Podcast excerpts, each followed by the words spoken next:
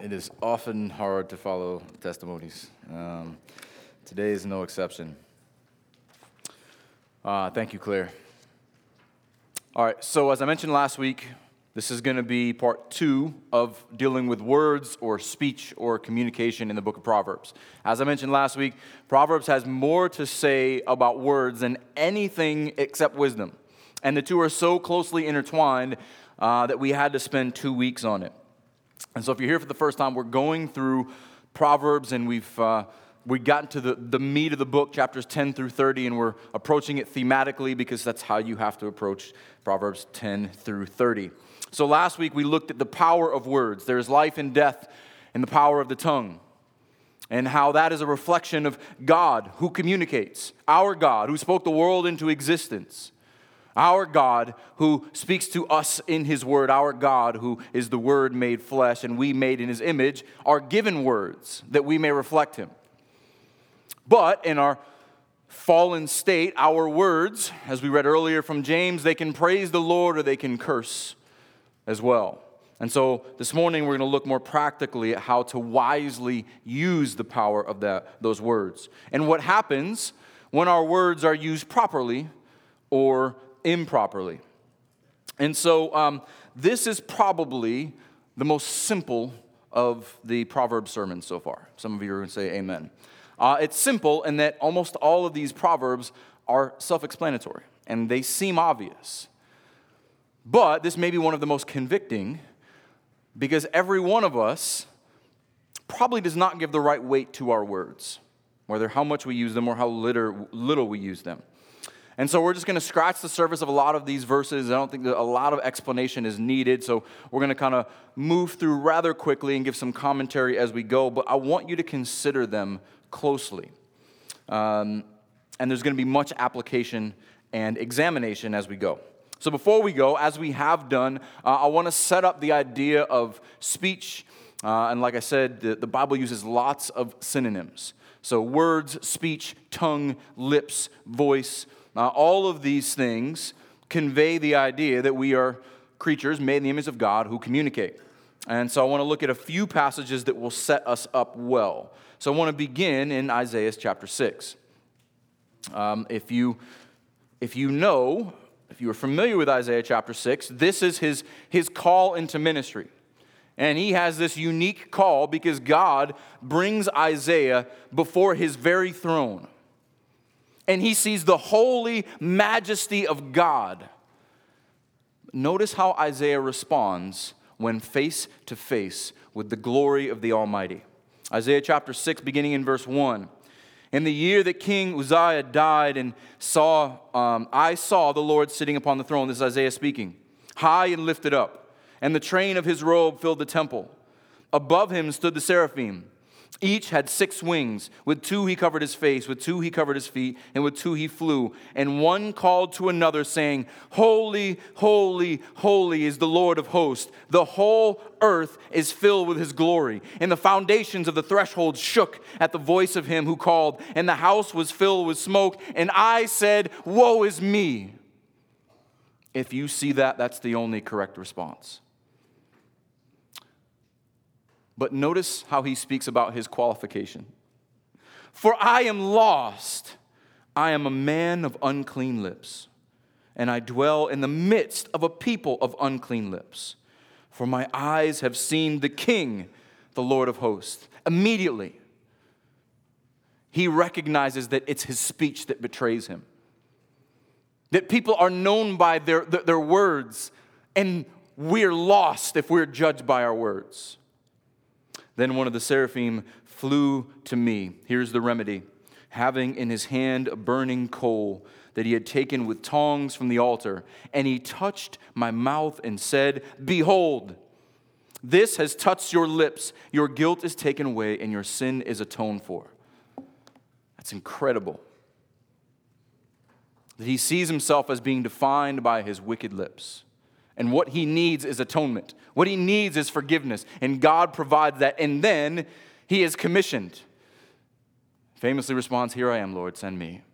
Now that I have been atoned, now that I've been forgiven, now that I've been cleansed, now I can serve you. Now I can be useful to you. And so that is the theme of all of the scriptures. Our wickedness, our sin needs to be atoned for.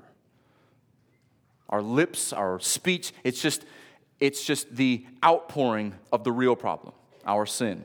And so Isaiah recognizes this. Uh, Jesus almost commenting on and, and clarifying this in Matthew 15. Look at what Jesus says here. Again, Jesus makes a lot of connections between words and the heart, like we looked at last week. So, uh, this is a common theme throughout Proverbs and throughout all the scriptures. Words do not have, it is not the words them, themselves that God is concerned with, it is the heart that these words flow out of. So here is Jesus calling the people to himself in the earshot of everyone. He says, Hear and understand. This is Matthew 15, verse 10. Hear and understand. It is not what goes into the mouth that defiles a person, but what comes out of the mouth, this, uh, uh, this defiles a person. So, knowing in those days, he's going to address this a little bit later, but the Pharisees, they were the, the um, enforcers of the law, and not just the law of God, but the law of man. They loved all of these restrictions because it made them seem holy, um, and they lorded it over the people that they must do all these things externally to be seen as holy. And this is what they made the big deal of. And so, all this external show is what Jesus is addressing here because the people were under the thumb of the Pharisees in constant fear of their standing before God because they had uh, rule upon rule upon rule that they had to follow. So then the disciples came and said to him, Do you know that the Pharisees were offended when they heard this saying? Jesus' answer essentially is good. But uh, every plant that my heavenly Father has not planted will be rooted up. Let them alone. They are blind guides. And if the blind lead the blind, both will fall into a pit. But Peter said to him, Explain the parable to us. And he said, Are you also still without understanding? Do you not see that whatever goes into the mouth passes into the stomach and is expelled? I don't need to explain that to you. But what comes out of the mouth proceeds from the heart, and this defiles the person. For out of the heart comes evil thoughts, murder, adultery, sexual immorality, theft, false witness, slander. These are what defiles a person. But to eat with unwashed hands does not defile anyone. So we may not be the society that is hyper religious observance, but do we give more thought to our diets and washing hands before meals than we give to the words that come out of our mouths? Are we guilty in much the same way? Many of us, and in our culture, we're so obs- uh, obsessed with what we eat and, and uh, health. Do we give the th- same thought to the health of our speech, the condition of our heart, and what comes out of our mouth? As Jesus said, it's not what goes into the body that defiles you, but it what, it's what overflows out of your heart that does. And so, what we're going to see is that speech does not define your heart, it reveals it. Speech does not refine, define your heart, it reveals what's already there. And so, if we, like Isaiah, are people who have changed hearts, if our sins have been atoned for, if we have been made new, if God changes our hearts from stone to flesh, what would we expect? What should we expect to happen with our speech? Shouldn't our words follow the nature of our heart?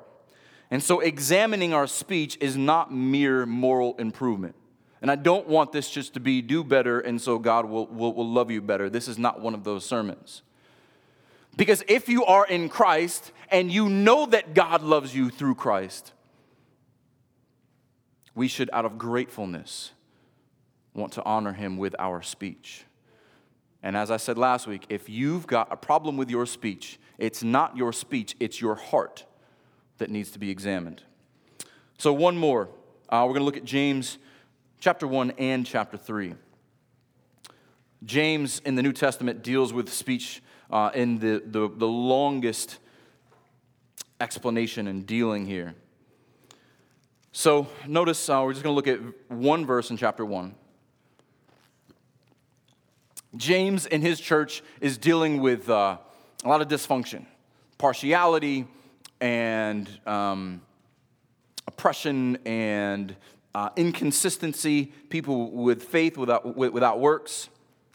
Um, but notice what he says again speech reveals our heart and reveals our religion. James says, if anyone thinks he's religious and does not bridle his tongue, but deceives his heart. Again, James makes the same connection. If you can't control your, your, your tongue, your heart's deceived. This person's religion is worthless. You say you have faith and it's not accompanied by works, it's dead. It's worthless. Same idea. But he goes on with this longer explanation in chapter 3, and I want to read that, and we'll, we'll draw upon it as we go through Proverbs. James chapter 3, verse 1. Don't miss the connection here.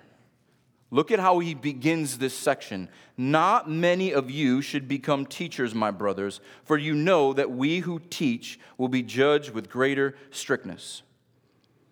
There is a high standard for teachers in the church. Every week, as I walk up these steps and open this Bible, I pray that I do not take lightly the weight to divide God's word, to apply God's word, because there's a greater strictness that I and other teachers will hold account for. That is why it is so important how teachers, and first and foremost, teachers, use their lips within the church, use their speech, because we are setting an example. How we speak, you will begin to speak. How we pray, you will begin to pray. If you hear someone with bad doctrine or a low view of God or a high view of themselves, they have been under poor teaching, guaranteed. But if someone loves the Lord and can rightly explain and divide the word, and they exalt Christ and glorify God in their speech, they have been trained well by someone who glorifies God. And so James is saying all the problems in the church, they begin with the doctrine and the examples of the teachers in the church. Verse 2 For we all stumble in many ways, and if anyone does not stumble in what he says, he's a perfect man, also able to bridle his whole body. Okay, we we are all depraved. The curse has infected every part of us. And if we were perfect, we'd be able to control our whole body. James says, start with your tongue, because it's, gonna, it's going to direct the rest of you. Verse 3 If we put bits into the mouths of horses so that they obey us, we guide their whole bodies as well. Look at the ships also. They are so large and they are driven by, sm- by strong winds. They're guided by a very small rudder wherever the will of the pilot directs. So also the tongue is a small member, yet it boasts of great things. How great a forest is set ablaze by such a small fire. And the tongue is a fire, a world of unrighteousness. The tongue is set among our members, staining the whole body, setting on fire the entire course of life, and set on fire by hell. We should probably address the tongue. For every kind of beast and bird, of reptile and sea creature can be tamed and has been tamed by mankind, but no human being can tame the tongue. It is a restless evil full of deadly poison. With it we bless our Lord and Father, and with it we curse people who are made in the likeness of God. From the same mouth comes blessing and cursing. My brothers, these things ought not to be so. Does a spring pour forth from the same opening both fresh and salt water? Can a fig tree, my brothers, bear olives, or grapevine produce figs? Neither can a salt pond yield fresh water. Consider those words as we consider our speech this morning. Let's pray.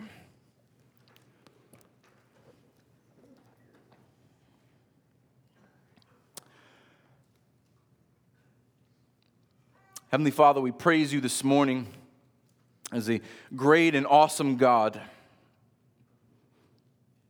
There is no falsehood with you, there is no turning, there is no error. You have never made a mistake. That is hard for us to comprehend because we have never known a time when we haven't. Lord, every one of us in this room, our speech has betrayed us. Some of us before we get out of bed this morning. Lord, would you examine, help us to examine our hearts? Would your spirit convict us of sin? Would your spirit encourage us, if we are in Christ Jesus, that we are His, that we have been atoned, that we have been cleansed? We don't have to fear man and man's response. We don't have to respond in anger because vengeance is yours. Lord, help us to be people of gentle speech, people who are patient and kind, who are great witnesses for our King. Lord, may this be a time of examination, of growth in wisdom, and of training in righteousness, so that our speech may not profane the name of our God, that we may be known as people of Christ with the words of Christ. And it's in His name we pray. Amen. All right, so let's dive in Proverbs chapter 10.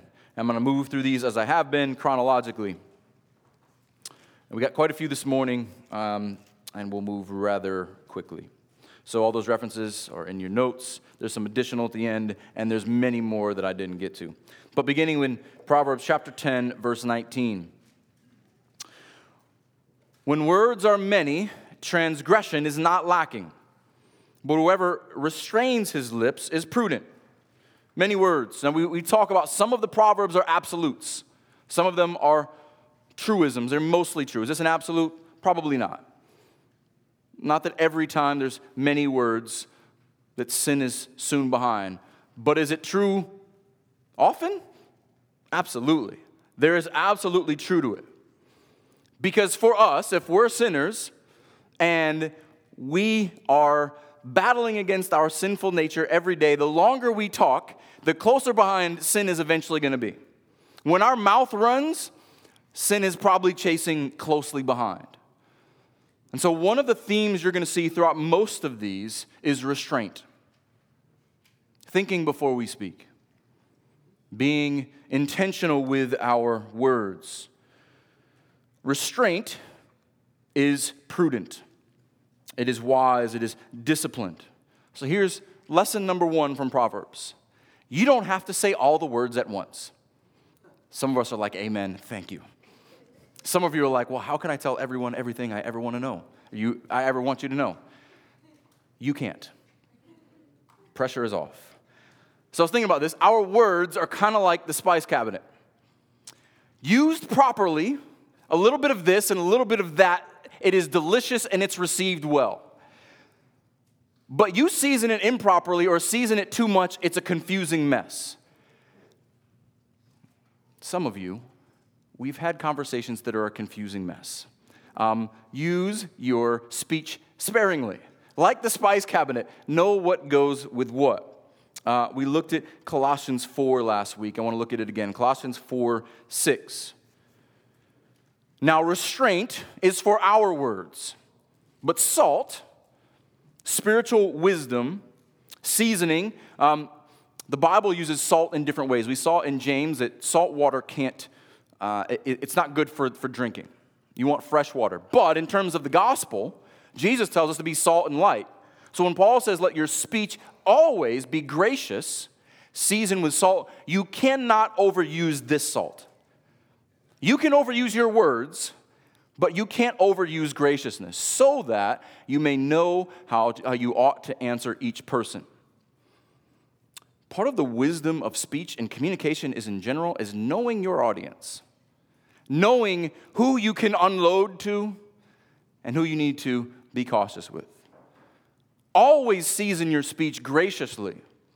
But as we're going to see as we go on, if you ponder what you're going to say, if you if you are wise and take a moment to think, you know how to season the right food properly. And then it could be a delicious meal of a conversation, or it could be an overseasoned mess. And so, hopefully, we can pray for, and God will grant us wisdom to know the difference. Uh, chapter 11, verse 12. Chapter 11, verse 12 Whoever belittles his neighbor lacks sense, but a man of understanding remains silent. Uh, in the Hebrew, this is written as a chiasm. So it, it points itself to the middle. You've got the one who belittles and the one who remains silent on the outside, but in the middle, you've got uh, lacking sense and understanding in contrast to one another. And the way this is written, it assumes that insults have been given. Someone has been belittled in each instance. And so when we think about belittling, it's, it's, it's scorning, it's despising someone. It is looking down on them, thinking that you are more righteous and better than they are. And so one neighbor scorns the other, and he despises the one closest to him. But the prudent, the man of understanding, when he's belittled, when he's scorned, he remains silent. That is a hard thing to do. It is not easy to take an insult on the chin. It is not easy when, we're, when we are challenged. We don't like being belittled because our defense mechanism is I must defend myself, I must stand up, I must say something. I want to give you one of my favorite exhortations from the Old Testament. I love this. The best battle strategy ever, Exodus 14. Exodus 14, verses 13 and 14. I'm not going to give you the context, uh, just the verses. And Moses said to the people, Fear not, stand firm and see the salvation of the Lord, which we will work for you today. This is a great principle. The salvation of God first. No, God is mighty. God is a God who saves. Don't fear, stand firm. For the Egyptians you see today, you will never see again. What is the instruction? What's the best battle plan ever? Verse 14, the Lord will fight for you in all, and you have only to be silent. I love that. So when you are belittled, when you feel like you have been unjustly characterized or you feel like that person shouldn't have spoken to you that way, and your response is, I need to get even. If you are in the right, you have only to be silent the Lord will fight for you. Let's move on to the next verse. Chapter 11, verse 13. Whoever goes about slandering reveals secrets, but he who is trustworthy in secrets keeps a thing covered. So, slander is, is harmful information. It is trying to denigrate someone's character, trying to, to put them down, trying to um, make someone else seem less. And when this is done publicly, this is public because the person goes about slandering. When it's done publicly, especially in that culture, it destroys reputations, it destroys families, it could lead to defeat in times of war. If you go out and say things that are untrue or disparaging, this person, the slanderer in that culture, now slandering is like the language of our day. It's not it, doesn't carry the weight that it did back then. But if you were a slanderer then, it, it should carry more weight now. You were a public menace. But here's the problem our flesh loves slander. We love the juicy gossip. Let me tell you about what happened with so and so. Did you hear about? We love the next juicy thing. We love that we love to be brought in on hidden and secret things. But we should want to protect people and to be trustworthy. And so there is discernment on who you share secret things with. Don't share secret things with the town slanderer. There is also discernment in knowing when to share secret things. It is so easy to slander someone, to be brought in to an interesting conversation. It is much harder to keep secret things secret. That is what it means to be trustworthy. Chapter 12, verse 19. Let's move on. Truthful lips endure forever, but a lying tongue is but for a moment. This is something I don't think we think about often. Lies never last. Never. Lies cannot last. Only truth endures. Lies are words of opportunity and expediency. Words of opportunity and expediency. The opportunity presents itself for me to get ahead, for me to give myself a little bit of advantage. I'm going to take it. Or expediency. I could tell the truth, but then I'd have to do all these other things. If I just lie and make my life easier. How many of us have cut corners and end up spending way more time backtracking and making corrections because we bend the truth just a little bit to make ourselves seem better or to avoid something difficult. But when you tell the truth, you don't have to make those corrections. If you plot your course correctly the first time, you won't have to reroute and reroute and reroute again. The truth endures forever. When we speak truth, we never have to correct it, we never have to adjust it, and we never have to apologize for it or make excuses for it. Heaven and earth will pass away, as Jesus told us, but my words won't. If we speak truth, the words of Christ, they will never fail. Amen. But we're often people of opportunity and expediency.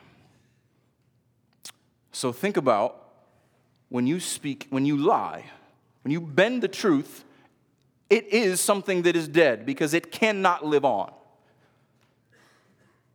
And so, even when we think it's just a little white lie or it's just a correction of the truth or a, yeah, whatever, it's a alteration of the truth. It's a lie. It cannot live. It is a dead thing. It will die eventually, but the truth will not. All right, let's move on. Chapter 12, verse 23. Verse 23 A prudent man conceals knowledge, but the heart of fools proclaims folly. Prudent man conceals knowledge, but the heart of fools proclaim folly. So, where's this concealing going on? The, the, the, prudent man has knowledge and is hidden in his heart. You're like, well, conceal it. Why would you conceal knowledge? You don't get wisdom if you don't understand concealing knowledge. Remember last week, Jesus told us whatever your, you, you treasure up in your heart, that's going to come out of your mouth.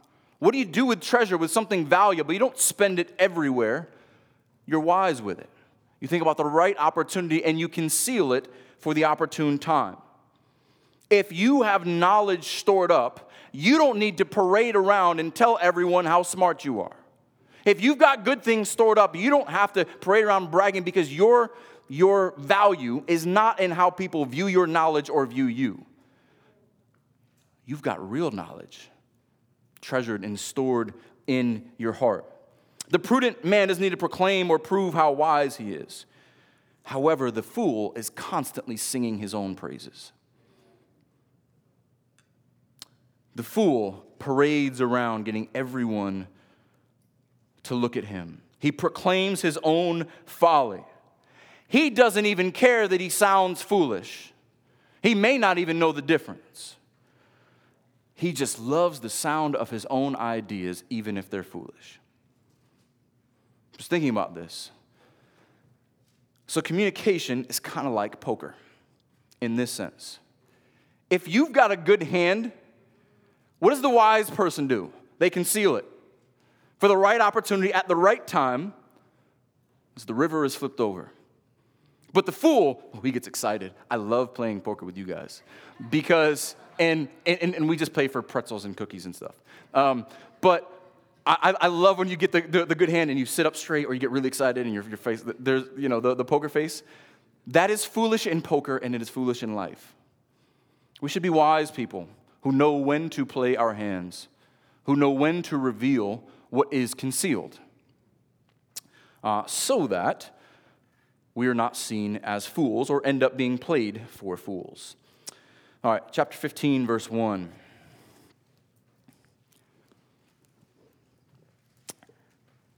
A soft answer turns away wrath, but a harsh word stirs up anger. It's not just the words that we say, it's the tone. Tone does matter. When your mother said, Watch your tone, uh, there's a reason for that. Because the tone and the heart behind an answer makes a difference. A caring and calm response can diffuse a tense situation. How do you diffuse a verbal bomb? The same way you diffuse a real one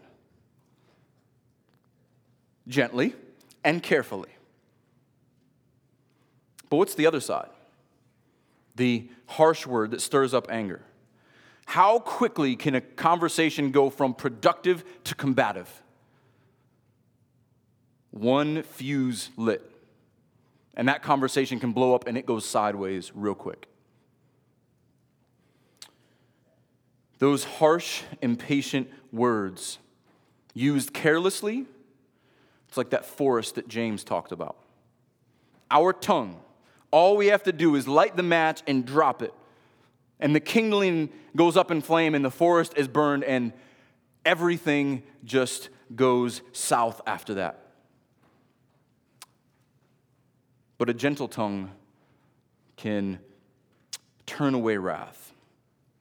And so we should be people of gentle tongues. We can be people of bold words and strong words, but harsh words that, that tear down, it's going to stir up resentment and anger. We don't want to be like the one who sets the forest on fire, on fire, as James said. I mean, this is the power of the tongue that we looked at last week. And here's what happens when it's used incorrectly. All right, verse 28 of the same chapter, 15 28. The heart of righteousness ponders how to answer, but the mouth of the wicked pours out evil things. All right, so you may not see yourself as a person who is constantly pouring out evil things. You may be. Maybe we don't see that, that side of you, and I hope not. Even if you're not the person whose mouth pours out evil things, are you the person who ponders how to answer?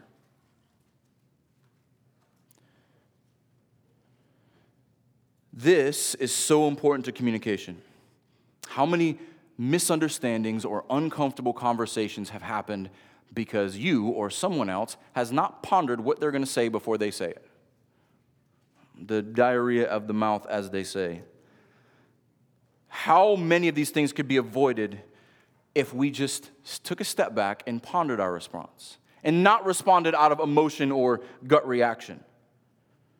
Or assume the worst about brothers and sisters, especially in the church. Chapter 17, verse 1. Better is a dry morsel with quiet than a house full of feasting with strife. Anyone ever felt this way? If you're a person who loves food, this might be a close call. It depends how good your, your, your, cooking is. If your food is that good, you might be able to fight right in front of me, and I would just say, pass the salt. Um, I might be the exception. But I also remember as a kid going over my friend's house after baseball practice or going to other, someone else's house in the neighborhood, and their parents got in an argument. And their parents got violent with each other. And I could not wait to get out of that house as soon as possible. Their food wasn't good either, so that, that, that, that helps. But I think most people in this room would prefer dining on crackers and cheese, or whatever the gluten free, dairy free version of that is. I don't know. Um, rather than Thanksgiving dinner ruined by family drama, right? We will take crackers and cheese in peace any day. Again, self explanatory. It explains itself but this is how important and how much power our words have. And being used harshly and to stir up anger, it can ruin everything, including many thanksgivings. All right, chapter 17, verse 28. Oh, I love this one. Even a fool who keeps silent is considered wise. When he closes his lips, he is deemed intelligent. There is great wisdom here. If you're a fool and you wait to speak or don't speak at all because you don't know the answer, you might not be as foolish as you think. But some people are experts on every subject, on everything. And they often sound foolish.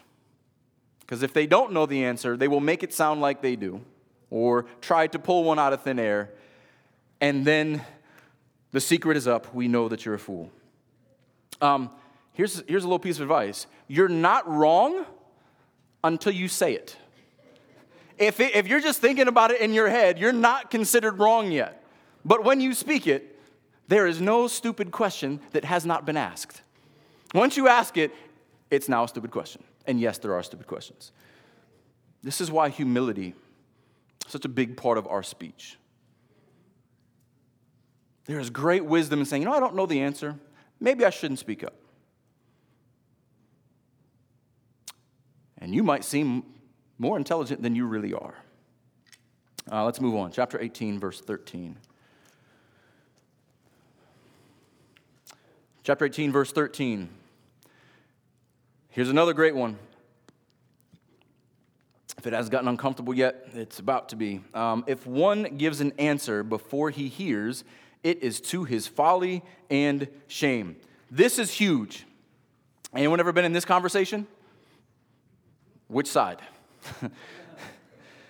this is one of the hardest things in conversation.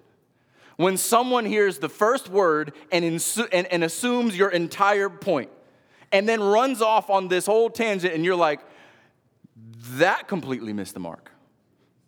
When someone hears the first word and responds before you can get your entire thought out, how frustrating is that? And how often do they end up sounding foolish? There is no wisdom without hearing. There is no wisdom without listening. There is no wisdom without processing the information. Part of being wise is being a good listener and listening to the words that they are actually saying rather than the words that you want them to say or you're afraid they're going to say. And you can't do that if you're always talking. And you can't do that if you talk over the person who you're supposed to be listening to. Just as James' illustration of the, of the bridle in the bit, the little piece in the horse's mouth if he just controls the mouth, you can control this great beast. No different with us.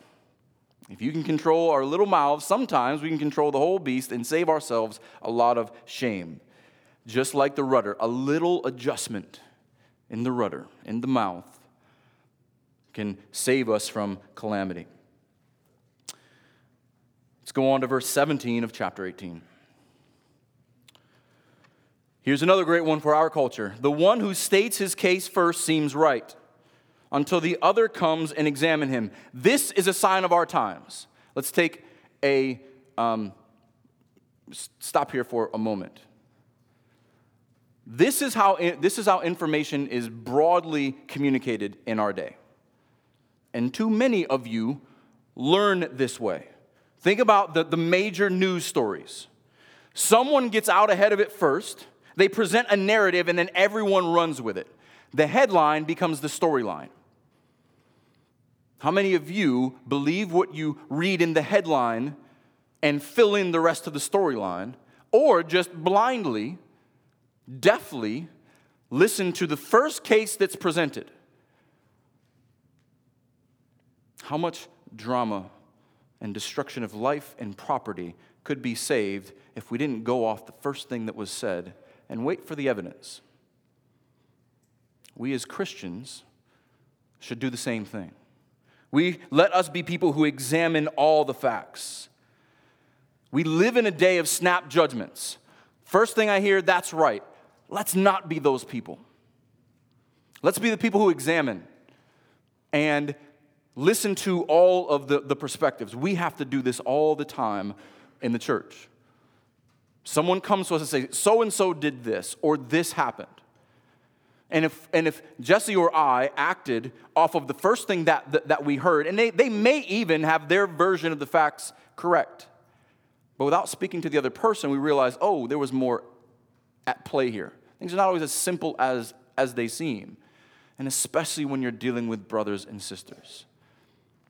Wait, reserve judgment. Ask questions. All right, let's move on. 22 17. Uh, this is just a great, a great example of Hebrew parallelism. And not much explanation needed, but I want you to see the connection between words and heart here that we've been looking at all along. Incline your ear and hear the words of the wise, and apply your heart to my knowledge. Incline, apply. Hear the words, apply your heart. What are the words? They are wise, which is a parallel of knowledge. Um, nothing more to say there than this is what we've been saying all along. The words of the wise and the heart of knowledge are synonymous in the Hebrew understanding. What is in the heart will manifest itself in the words that you say and the words that you hear. All right, let's move on. Chapter 23, verse 9. 23, 23 9 Do not speak in the hearing of a fool, for he will despise the good sense of your words. There is great wisdom in who you try to teach, who you try to persuade. If someone may not listen to wise words, you might be wasting your time and your breath and you may even create an enemy. Jesus told his disciples, if they don't receive you, shake the dust off your sandals and move on to the next town. And that brings up one of the least popular sayings of Jesus, Matthew 7 6. One verse, Matthew 7 6, where Jesus says, Do not give dogs what is holy, and do not throw your pearls before the swine, lest they trample them underfoot and turn to attack you. Well, what is Jesus saying here? Not every ground is fertile ground. Not every hearer is going to respond. And there is discernment in knowing, am I going to impart wisdom for a fool for two hours, and he's more entrenched in his opinion, and I've just wasted two hours of my time? We need to recognize where and who are um, appropriate recipients of wisdom. Do not speak in the hearing of a fool, for he would despise the good sense of your words. This is true in evangelism. There is a time to reason and persuade. And if that person is receptive and the conversation is going well, great. But then there's a time to proclaim and leave them without excuse. This is for the skeptics who don't care about answers. Every one of us who has a heart for someone to be transformed and desires to share the gospel has been engaged in this frustrating, endless cycle of my answer for your answer, my answer for your answer. When it gets to that point, I just proclaim and walk away. Okay, you really don't want to have an intelligent conversation. You really don't care. Here's the facts you're dead in your sin. You need to trust in Jesus Christ. Whatever you think, it's not going to save you, it can't. Whatever you're trusting in, it is not greater than Jesus Christ. Put your faith in Him. If you want to talk about Him, I'm happy to. If not, see you later. I've had those conversations, and it's the best conversation I've ever had.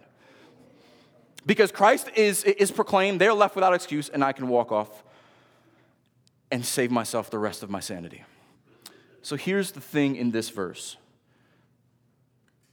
I think a lot of us are disappointed when we share the gospel because we expect everyone to love us when we do.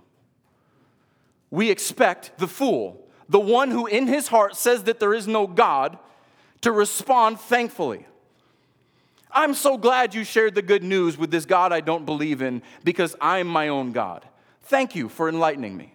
That's not how they respond. They will despise you for the sense of your word. The gospel, by its nature, divides. The wisdom of God will be either the best news you ever hear or it's going to make you so angry. Because the wisdom of God says there is one true and holy God. He created us in His image. And we are created to worship Him and be in communion with Him, and our sin separates us from Him. And with our sin, we die apart from Him. And we have no hope apart from his righteousness on our behalf. We have no hope apart from the blood of Jesus Christ. This is truth. This is godly biblical wisdom. Some will love you and some will hate you for those words. We shouldn't be surprised because this is what Jesus told us. Proverbs 10, not Proverbs, Matthew 10, verse 34. Here's another very unpopular saying of Jesus. Matthew 10, verse 34, where he says, Do not think that I've come to bring peace to earth. I have not come to bring peace, but a sword. For I've come to set a man against his father, and a daughter against her mother, and the daughter in law against her mother in law. Well, they can do that on their own. and a person's enemies will be those in his own household. The gospel divides. Every one of us has a divide in our family over the gospel. Every one of us has family members we avoid or avoid us because they don't want to talk about Jesus and we don't want to not talk about Jesus. Whoever loves father or mother more than me is not worthy of me, and whoever loves son or daughter more than me is not worthy of me, and whoever does not take up his cross and follow me is not worthy of me. Whoever finds his life will lose it, and whoever loses his life for my sake will find it. Those are dividing words lost or found, dead or alive, with me or against me. It's meant to divide. And so I think we need to get over ourselves a little bit. Um, if you think becoming a Christian, the world's going to like you, you read the wrong pamphlet. Uh, you, they're not going to, they're not supposed to. You are undermining their very worldview, their hope, and their entire identity. So sometimes you have to be hated, and you, for speaking wisdom, will have to be seen as a fool by someone else. So I could be on this all day. Uh, let's move on. Proverbs chapter 23, verse 15 and 16.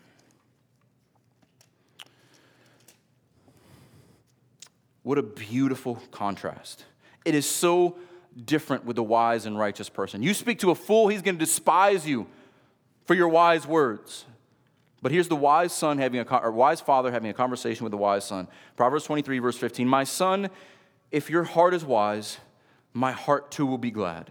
My innermost being will exalt when your lips speak what is right. So I know just a moment ago it felt very tense because you've been in those combative conversations. You don't like those combative conversations. I did that on purpose. I wanted you to see this in direct contrast. How beautiful is it when we when someone speaks of th- something that makes our heart rejoice? When we have conversations with a brother or sister and we are just built up by righteous things we recount the faithfulness and the goodness of God. We proclaim and give God all the glory as Claire did when he brings us through our suffering, when he takes us from darkness to light, when he provides for our every need, when he saves our lives, when he provides for our family. My son, if your heart is wise, my heart too will be glad. My innermost being, another word for heart, another phrase for heart, will exalt when your lips speak what is right. Here's the heart. If you speak righteous things that are pleasing to God, our hearts stir, our hearts lift up. There is a vital connection between our words and our affections. This is the sign of the condition of someone's heart.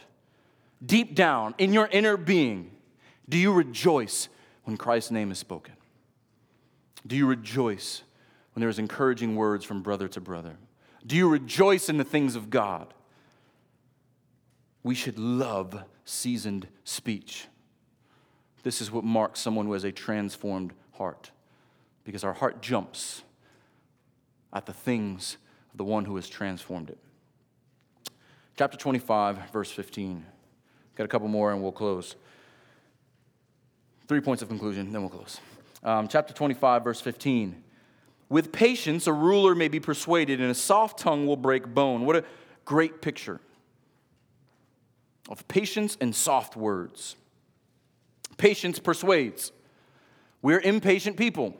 We expect, I'm going to make my case because I've got the better case. Of course, I'm right. You should be persuaded to my side of the table first time around. How often does that work? Not very often. With patience, a ruler may be persuaded, and a soft tongue will break a bone. This sounds counterintuitive, but not if you're appealing to the heart. Because it is the Holy Spirit who works on the heart. It is not the strength. We cannot break a heart of stone. We cannot break a bone. We cannot soften hearts and minds. I think we lose this often when we look at 1 Peter 3, which we will now. This is kind of the apologetics verse. This is how we defend the faith, as we should. But we kind of stop at always being, made, always being ready to make a defense. I want you to see this. 1 Peter chapter 3 in context. Verse 13 Now, who is there to harm you if you are zealous for what is good? They may harm you in this life, but ultimate harm, they can't kill your soul, they may kill your body.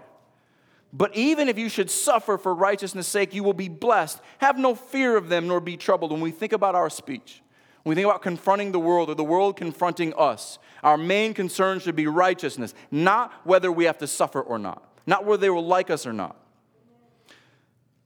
Before we can defend our faith, this must first happen. Verse 15, but in your hearts, honor Christ the Lord as holy. Before anything can come out of our mouths, our hearts need to be in order. If you are not humbling yourself before the sovereign hand of God before you share the gospel, you are missing who's actually doing the work. And if you don't, you will be prideful and if it goes well, or you will be broken if it doesn't. But if Christ is honored in your heart as holy, all of your words flow out of that always being prepared to make a defense to anyone who asks you for the reason that for the hope that is in you. Not to have the best argument, but for hope. We're not just trying to be right. We are giving people living hope. I have assurance that if I die, when I leave this building, I will be with Christ forever because of what he's done for me. If he is sanctified in your heart, if he is set aside as holy, that will be your response yet do it with gentleness and respect. Because sometimes we miss that. I love when people are evangelistic and apologetic in their approach to the gospel. But it does sadden me when so many Christians love being combative in the streets and love shouting people down. And they miss the second half of this verse with gentleness and respect. Now, let's be clear gentleness is preferred Remember earlier I mentioned the kind of two scenarios. When someone's listening, when you're defending and presenting the gospel, be gentle and do it respectfully. But there is a time for boldness. Boldness is required for correction and refutation. So, when you are defending the faith, when someone is asking you about your hope, when you get a chance to declare Christ, be gentle and respectful. But there were many times when the apostles or Christ himself were confronted unrighteously and the name of God is, is profaned, there is boldness there. And it has its place for correction and refutation. All right, let's move on to our final verse Proverbs 29, verse 20. Proverbs 29, verse 20. This is a great summary of kind of distilling it down of everything we've seen so far. Do you see a man who is hasty in his words? There is more hope for a fool than for him. A hasty man who doesn't think that words are important, doesn't consider them, no filter, no salt, you're no better than a fool, especially after this sermon. So, in our conclusion, what do we do with all these?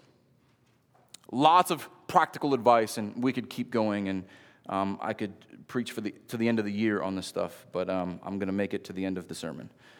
Um, we should be people of redeemed speech. I'll give you three reasons by three words. Number one, speech. God sanctifies our hearts and also our speech. Hopefully, I've made that, that case. We are made new creatures through Christ. What does that new self produce? What should the overflow of our heart look like? When, you, when, your, when your pot on the stove overflows, it is, it's only going to overflow what is already in it. And so, if we are transformed, we should overflow what is in us. What does this look like? I want to look at Ephesians 4. This will be our last parallel. But as Paul looks at this new self, You've put off the old, you've put on the new. You've you were created after the likeness of God. You were walking in true righteousness and holiness. Here's what Paul says, therefore, having put away falsehood. Let each one of you speak the truth with his neighbor, for we are members of one another. First and foremost in the church, this is what we should be known for. We are new creatures. Put away falsehood and lies from one another, toward one another. Be angry and do not sin. Do not let the sun go down on your anger, and give no opportunity to the devil. Let the thief no longer steal, but rather let him labor, doing honest work with his own hands, so that he may have something to share with anyone in need. Notice how much uh, Paul deals with all kinds of action here, but notice how much he addresses speech. Let no corrupting talk come out of your mouths, but only such as good for building up as it fits the occasion. It's especially true in the church, that it may give grace to those who hear. And do not grieve the Holy Spirit of God, by whom you were sealed for the day of redemption. Why do we speak the way we do? Because we've been redeemed. Why do we act the way we do? Because the Spirit of God indwells in us and has sealed us for the day of His return. Let all bitterness and wrath and anger and clamor and slander be put away from you, along with all malice. Be kind to one another, tenderhearted, forgiving one another as God in Christ forgave you. Back to Isaiah. If we've been forgiven, shouldn't we look like this? Shouldn't we be known for this? When we speak, do people hear the fruit of a transformed heart coming from our lips. Number two, first word is speech, second word is heart. As we've seen all along, it can't be mere words. It can't be just lip service. Words are important. But right doctrine that does not fear the Lord is bad theology. Right doctrine that does not fear the Lord is bad theology. Because if it doesn't come from a changed heart, it is as worthless as the religion in James. me shock some of you. The demons have a better understanding of theology of who God is than any of us do. You have never stood before the throne of God. They have, as Isaiah. They were thrown out. Satan can quote scripture better than anyone in this room. Words, in and of themselves, are useless. But unless, like Isaiah, we have seen the holiness of God and we repent and recognize our own condition, we are broken down to our heart, our words are useless. But if we have, if our speech comes out of a transformed heart, then it is powerful to the praise of the glory of God. Number three speech, heart, and now Christ. It is the gospel that, is div- that divides because it is Christ that divides. This is what will separate the sheep from the goats. This is the one word, the one name under heaven that divides all of humanity. This is the one word that separates us and defines us. I shared a video with Pastor Masih from Pakistan. shared the conversation this morning, if you were not here for those, I'll give you a little insight. Uh, we've been able to, and we'll try to continue to help a church in Pakistan. And I found out this week that every believer, if not, or most believers, if not every believer in Pakistan, has the same last name, Masih. I was like, oh, that's interesting. He says to me, no, brother, Masih means Christ every believer in Pakistan, whether they are born or converted, takes the last name Christ. That stopped me in my tracks. And that humbled me. Because Christ is my identity, but I don't know if I understand what it means to bear the name of Christ like they do. And so I want you to think about this this morning. Would we speak differently if we changed our last name?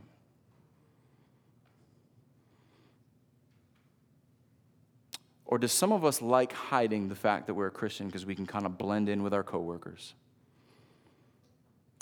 We can be seen like everybody else. We secretly don't want them to ask what we did on Sunday. But if our last name was the name of our Savior, would we be different than we are now? This was very convicting for me. And having the relationship with this pastor is very convicting. If you were, here's a great plug for intercessory prayer. If you don't come to intercessory prayer at 9:30, you missed out this morning. I didn't know he was going to call. He said, "Hey, brother, good morning. Can I call?" I said, "Well, we're uh, praying and taking communion, but sure." You know, I thought he was going to join us for the doxology. I turned the phone around and he preaches to us for five minutes. Every conversation with him is all about Christ, is all for the glory of God and is extremely humbling and extremely motivating when I talk to a brother like that. This is how we should be to one another. Christians are people who not only believe but speak the gospel. How could we not? With all of our stuff and all of the material blessings we have, it's easy to lose sight. But if you've got nothing but the clothes on your back and the sandals on your feet and the salvation in Jesus Christ, how much do you think you'll speak of him? We of all people should be most grateful. We have been redeemed by the God of the universe through the blood of his Son and sealed by his Spirit. Who do we have to fear? Does our speech reflect that? Let's pray.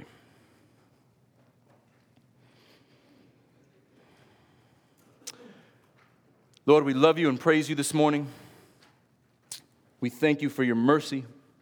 We thank you for your grace. We thank you for the name of Christ that we do not deserve, that we far too often are ashamed of. Let us wear his name proudly and boldly. Let us be people of seasoned speech so that outsiders may look and wonder why do they talk like that? Why do they look like that? Why do they act like that? That we can be witnesses for your kingdom, that Christ may be exalted in our lives and in our speech. Lord, thank you for redemption, for regeneration, for a heart that pumps the blood of Christ. I pray for anyone in this room who is still dead and my words are falling on very deaf ears. Lord, would you bring them to life? Would your spirit revive them with the words from my mouth? Not be my own, but would your word pierce bone and marrow, soul and spirit, and revive the dead, that you may be glorified in their redemption. In Jesus' name we pray. Amen.